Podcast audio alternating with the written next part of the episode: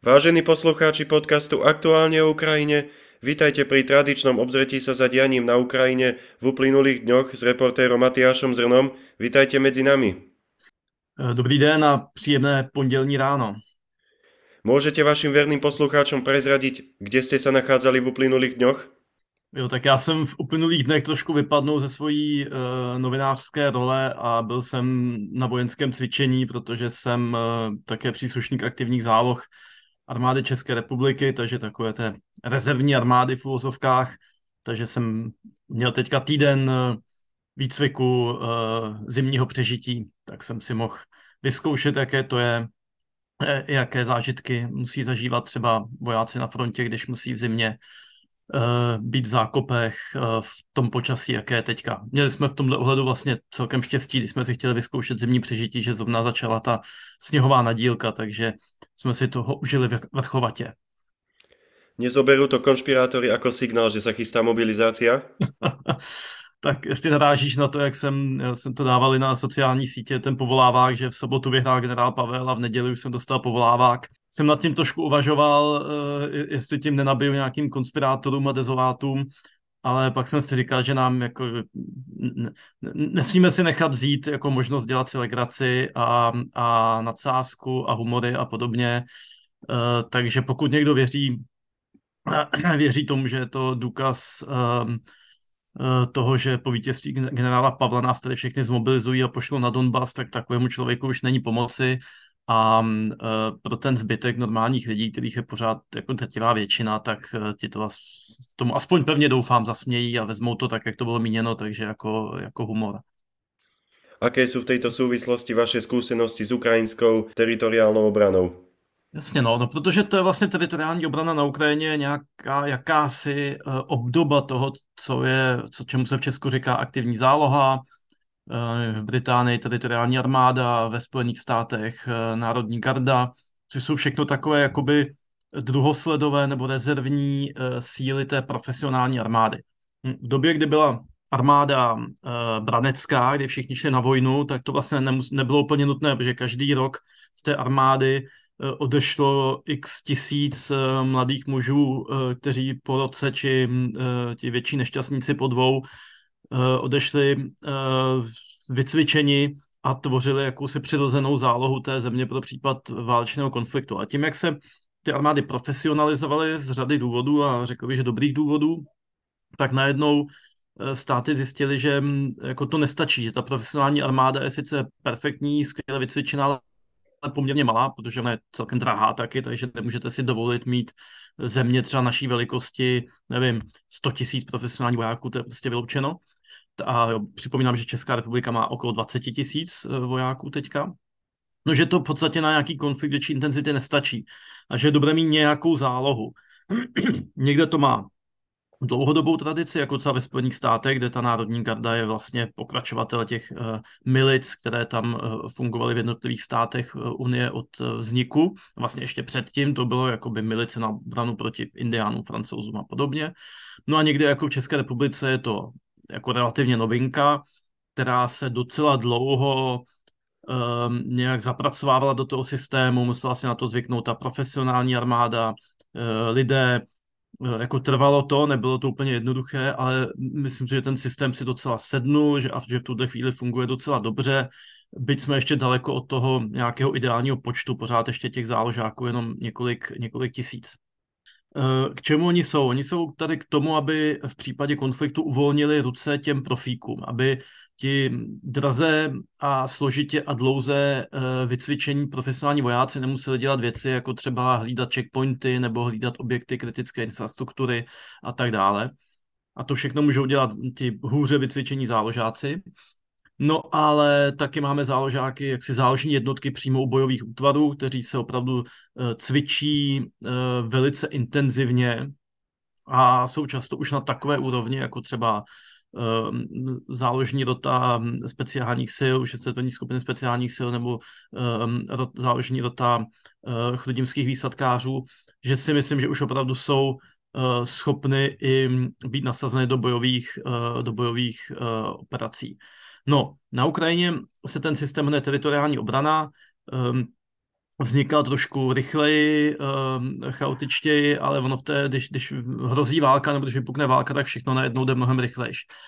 A uh, to je vlastně domobrana, která, do které v okamžiku vypuknutí války vstoupily to číslo přesně neznáme, ale já si troufnu říct, že to byly tisíce mužů.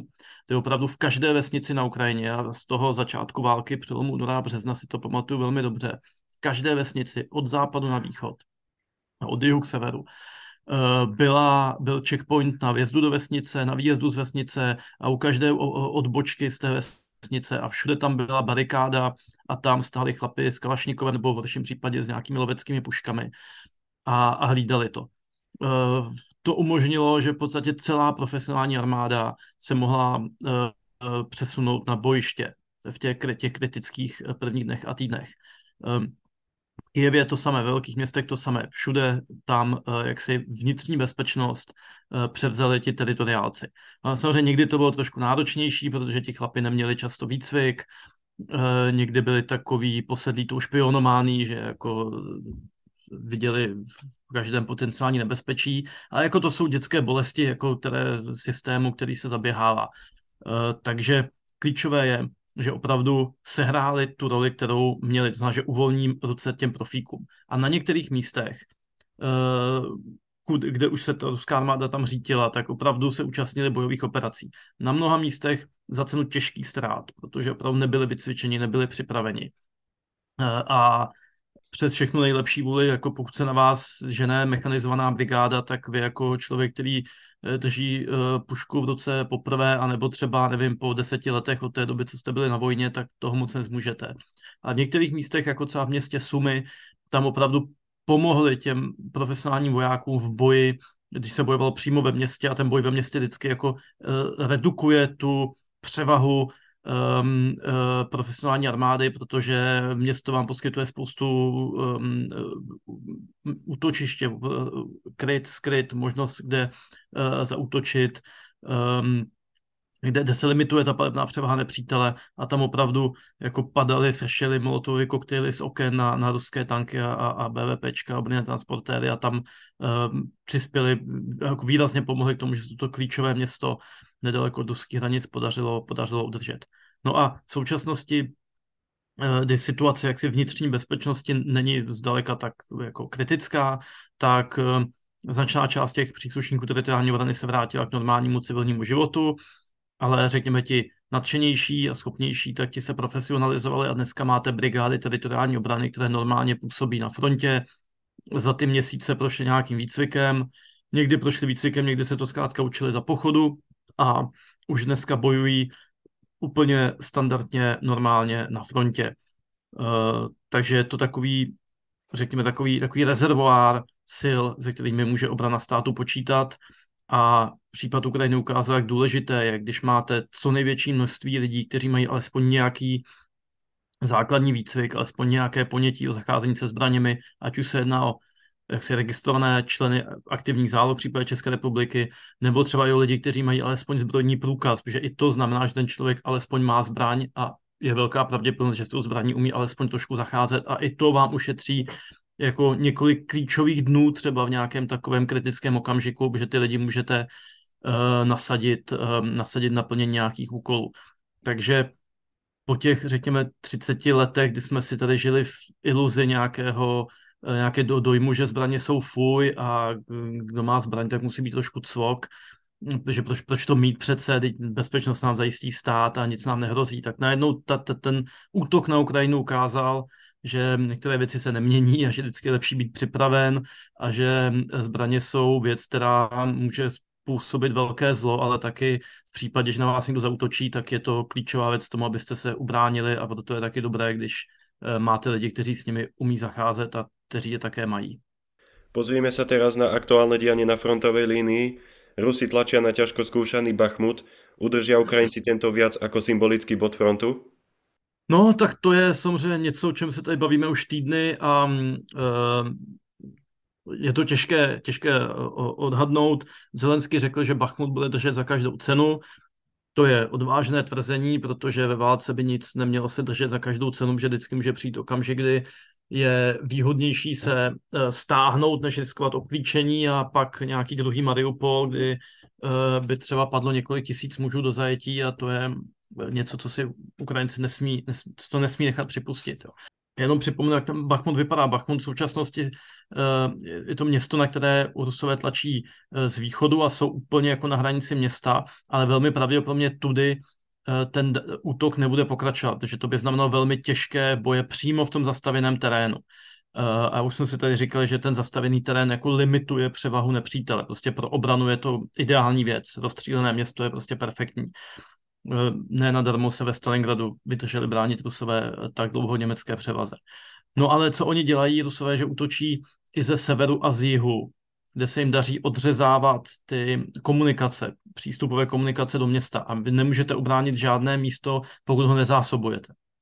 Takže pokud by se jim podařilo pokračovat v tom, v tom obchvatu uh, Bachmutu a kdyby se pak přiblížili třeba už nějaké poslední klíčové silnici, která vede na západ, tak pak by dávalo veškerý smysl a bylo by to naprosto správné, aby se Ukrajinci z toho města stáhli a tu hromadu trosek uh, nechali Rusům. I za cenu toho, že to bude pro si velké symbolické vítězství, protože to bude vlastně první město, které by dobili eh, od eh, obsazení Severodoněcku a Lisičansku. Jo. Protože Soledar, který obsadil v minulých týdnech, tak není, těžko říct, jestli je to vůbec město, tak je to o, o, o, nějakých 11-12 tisíc obyvatel, tam myslím bylo před válkou. Jo. Když to Bachmut přece město, tam bylo nějakých 70 tisíc.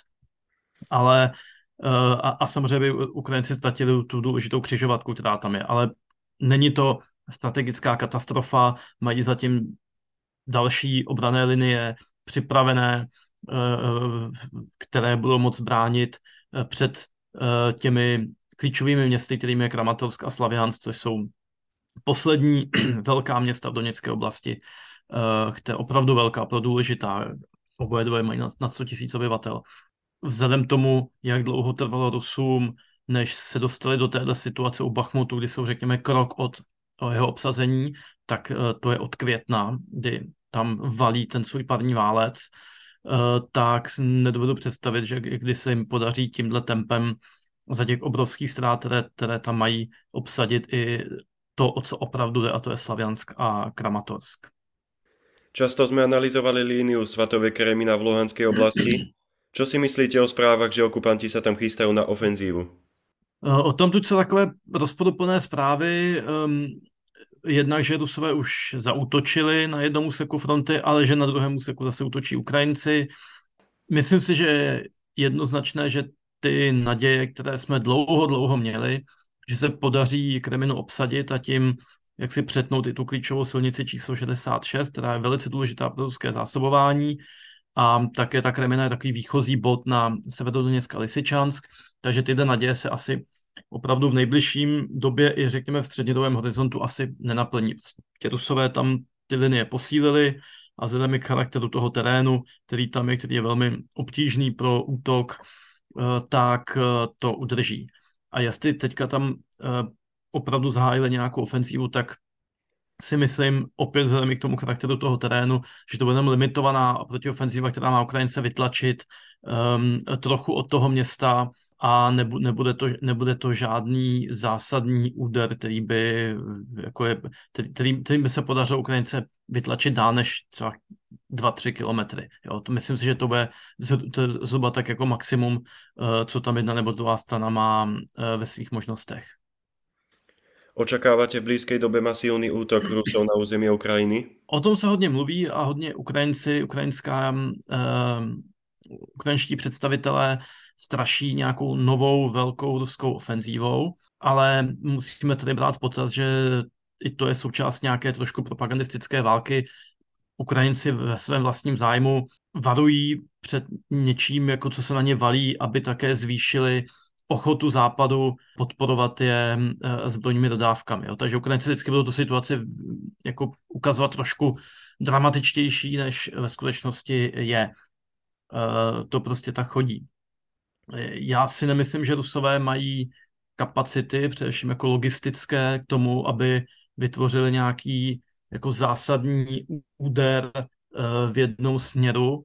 celkem souhlasím s tím, co jsem teď nedávno někde četl, to není jako z mojí hlavy, že díky jako ukrajinským schopnostem, díky raketometům HIMARS, uh, likvidovat ty ruské sklady až do tedy 80 km za, za frontou, tak uh, jakoby skoro nemožné pro Rusy vytvořit nějaký jako obrovský, eh, dostatečné, schromáždit dostatečné množství zásob potřebných pro úder na jednom směru. Jo, oni to potřebují jako rozšířit, rozmístit na co nejvíce místech, aby limitovali ty ztráty, které mají. A to znamená, že spíš uh, ta plánovaná ofenzíva bude tlak na více úsecích fronty, který ale nebude tak dramatický, jako kdyby se jim podařilo veškeré síly koncentrovat na jednom, jednom uh, úseku. To znamená, že spíš půjde o nějaké postupné, metodické jako vytlačování Ukrajinců eh, na více úsecích fronty, jako to vidíme jako ostatně teďka. Máme u Kreminy pravděpodobně nějaká taková limitovaná ofenzíva, měli jsme to u Soledaru, Bachmut a u Vuhledaru.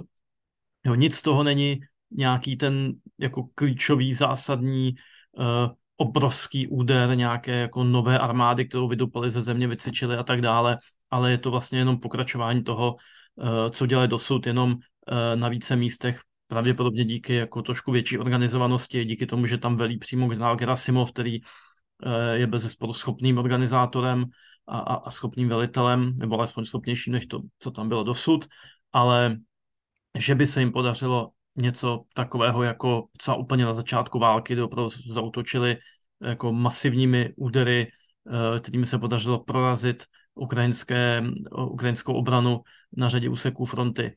To si úplně nemyslím. Myslím, že na to nemají v tuhle chvíli kapacitu. Naopak, vidíte aktuálně někde priestor na ukrajinskou protiofenzívu? No, tak to je taky otázka složitá v tuhle chvíli vidíme, že Ukrajinci se spíše brání, že opravdu ten ruský tlak a ta, ta schopnost Rusů a ochota nasazovat další tisíce a tisíce a tisíce mužů bez ohledu na ztráty uh, do toho mlínku na maso, tak si prostě vybírá svou daň a že se tedy spíše brání. Uh, je možné, že uh, a byla by to taková klasická, když se podíváme do historie, jako stalingradská taktika, to znamená, nechám bránit co nejmenší množství mužů, které v podstatě obětuju, aby bránili nějaký úsek a zatím buduju velkou armádu pro protiofenzívu, ze kterou potom nepřítele překvapím. No, nejsem si úplně jistý, že něco takového na Ukrajině probíhá, bez zesporu budují uh, nové útvary, ale když si teďka, když teďka vidíme, že v tuhle chvíli na Ukrajinu proudí západní pomoc, nově slíbené slíbená technika, ze kterou by takový úder se mohl provést, tak bude opravdu trvat ještě několik měsíců, než vzniknou opravdu bojeschopné, secvičené, vycvičené a secvičené útvary eh, s touhle s tou západní technikou. Takže v tuhle chvíli úplně nevím, kde by zrovna nyní jako vydupali ze země nějaké velké uh, velké, vel, nějakou novou armádu v úzovkách, kterou by mohli provést nějaký zásadní protiútok. Myslím si, že si budeme muset ještě pár měsíců počkat. Ako ste spomenuli, na Ukrajinu mierí ťažká bojová technika od spojencov. Po tankoch volajú Ukrajinci aj po dodávkach bojových lietadiel. Dostanú ich? No tak zatím všechno, co chtěli, tak nakonec dostali jenom vždycky později a méně, než by chtěli. Jo. I, těch tank, i ty tanky chtěli od začátku a to, to pořád se vypadalo, že ne, ne, ne a najednou to jde. Najednou se všude možně po Evropě, po světě vyškrabávají ze skladu leopardy a posílají se nebo budou se posílat na Ukrajinu po nějakém nezbytném eh, jako oprava, nezbytných opravách a podobně. Takže s těmi letadly by to teoreticky mohlo být stejné, ale letadlo je jako moderní eh, proudový bojový stroj, je extrémně, extrémně složitá eh, hračka, extrémně složitá jak na ovládání, tak na údržbu, tak na, řekněme, Eh, provázanost s eh, radary, eh, s protivzdušnou obranou a tak dále.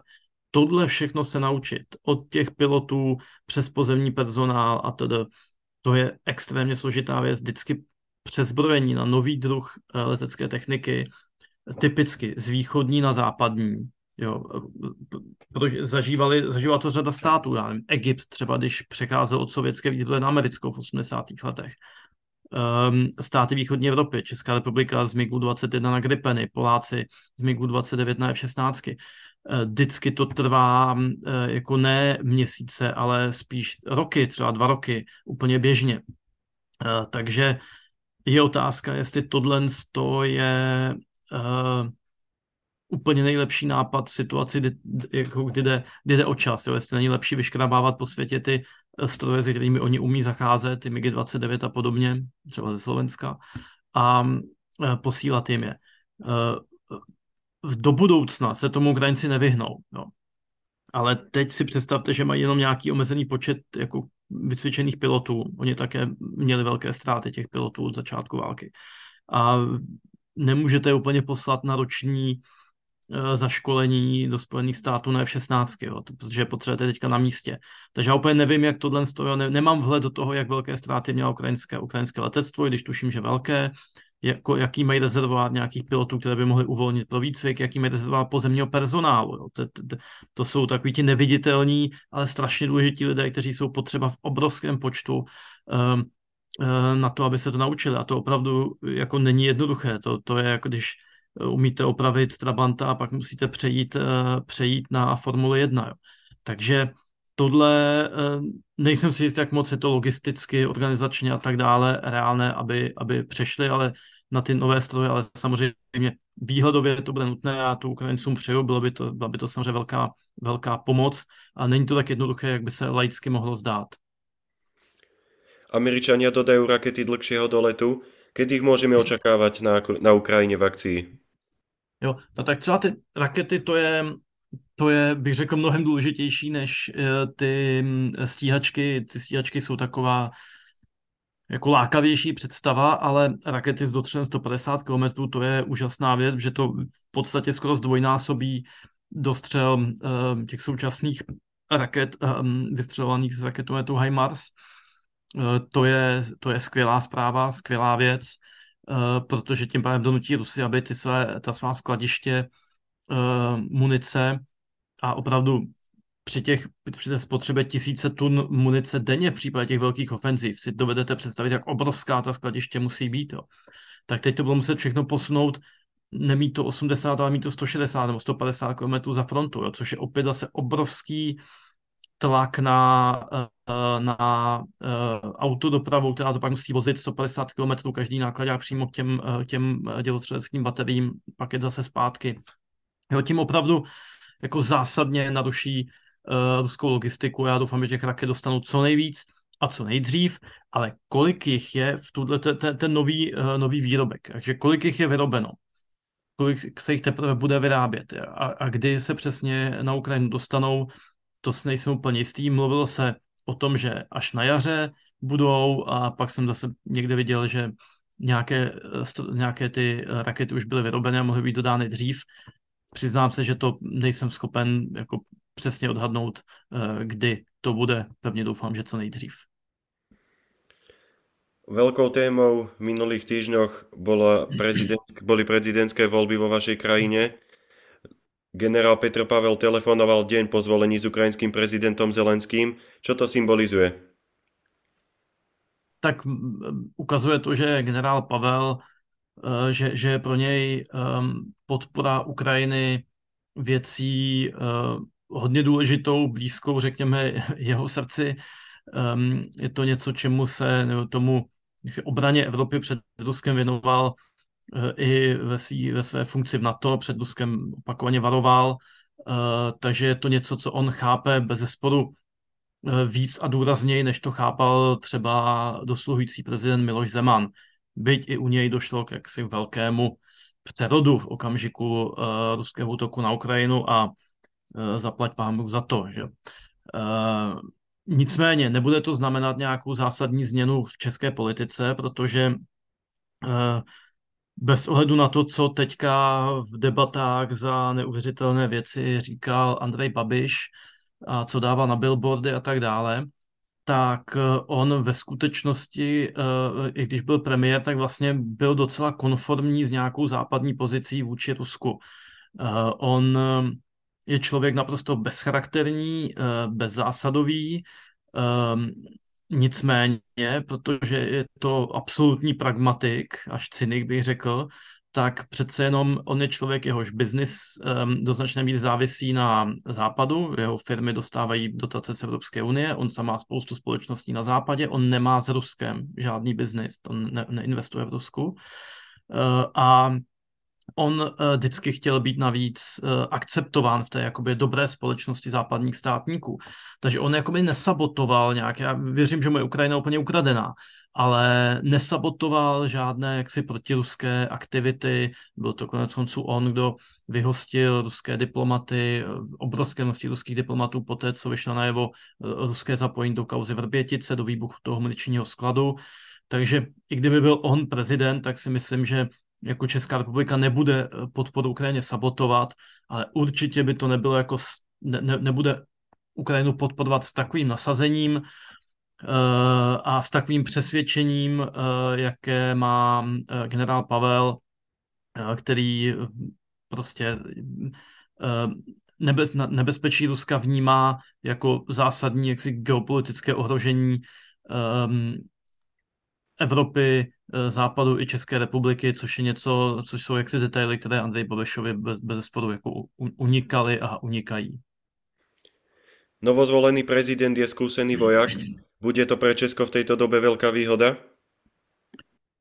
Tak uh, myslím si, že větší výhoda je to, že je to zároveň diplomat, protože on v podstatě se věnoval vojenské diplomaci v těch pozdějších letech a to je u ústavního činitele vždycky důležité uh, umět uh, jednat s lidmi, ze státníky, umět nacházet kompromis, chápat, že některé věci jdou, některé věci nejdou, umět navázat na kontakty, které si v těch předchozích letech vybudoval, to je eh, všechno jako obrovskou výhodou a to, že je to zároveň voják, je samozřejmě v případě, že probíhá někde válečný konflikt, eh, bez sporu také, také plusem. Velmi diskutovaná otázka na záver. Všimli jste si divné snahy Medzinárodného olympijského výboru dostať Rusov na Parížskou olympiádu? Tak se přiznám, že to sleduju velmi povrchně, protože nejsem úplně jako milovník uh, sportu um, nebo sledování vrcholového sportu. Jenom jsem tak vždycky zaregistroval, že ty uh, funkcionářské organizace sportovní mě byly vždycky trošku jako podezřelé, ty sportovní bafuňáři, takže jsem od nich nikdy nečekal nic, nic um, mimořádného, takže tady to mě až zase tak úplně uh, nepřekvapuje. Um, Přiznám si, detaily neznám. Eh, pevně doufám, že se podaří tu, eh, tu, tu udělat tak, aby Rusové na olympiádu nejeli. Ďakujeme za váš drahocenný čas a už teraz sa tešíme na ďalšie stretnutie v našom podcaste. Taky se těším.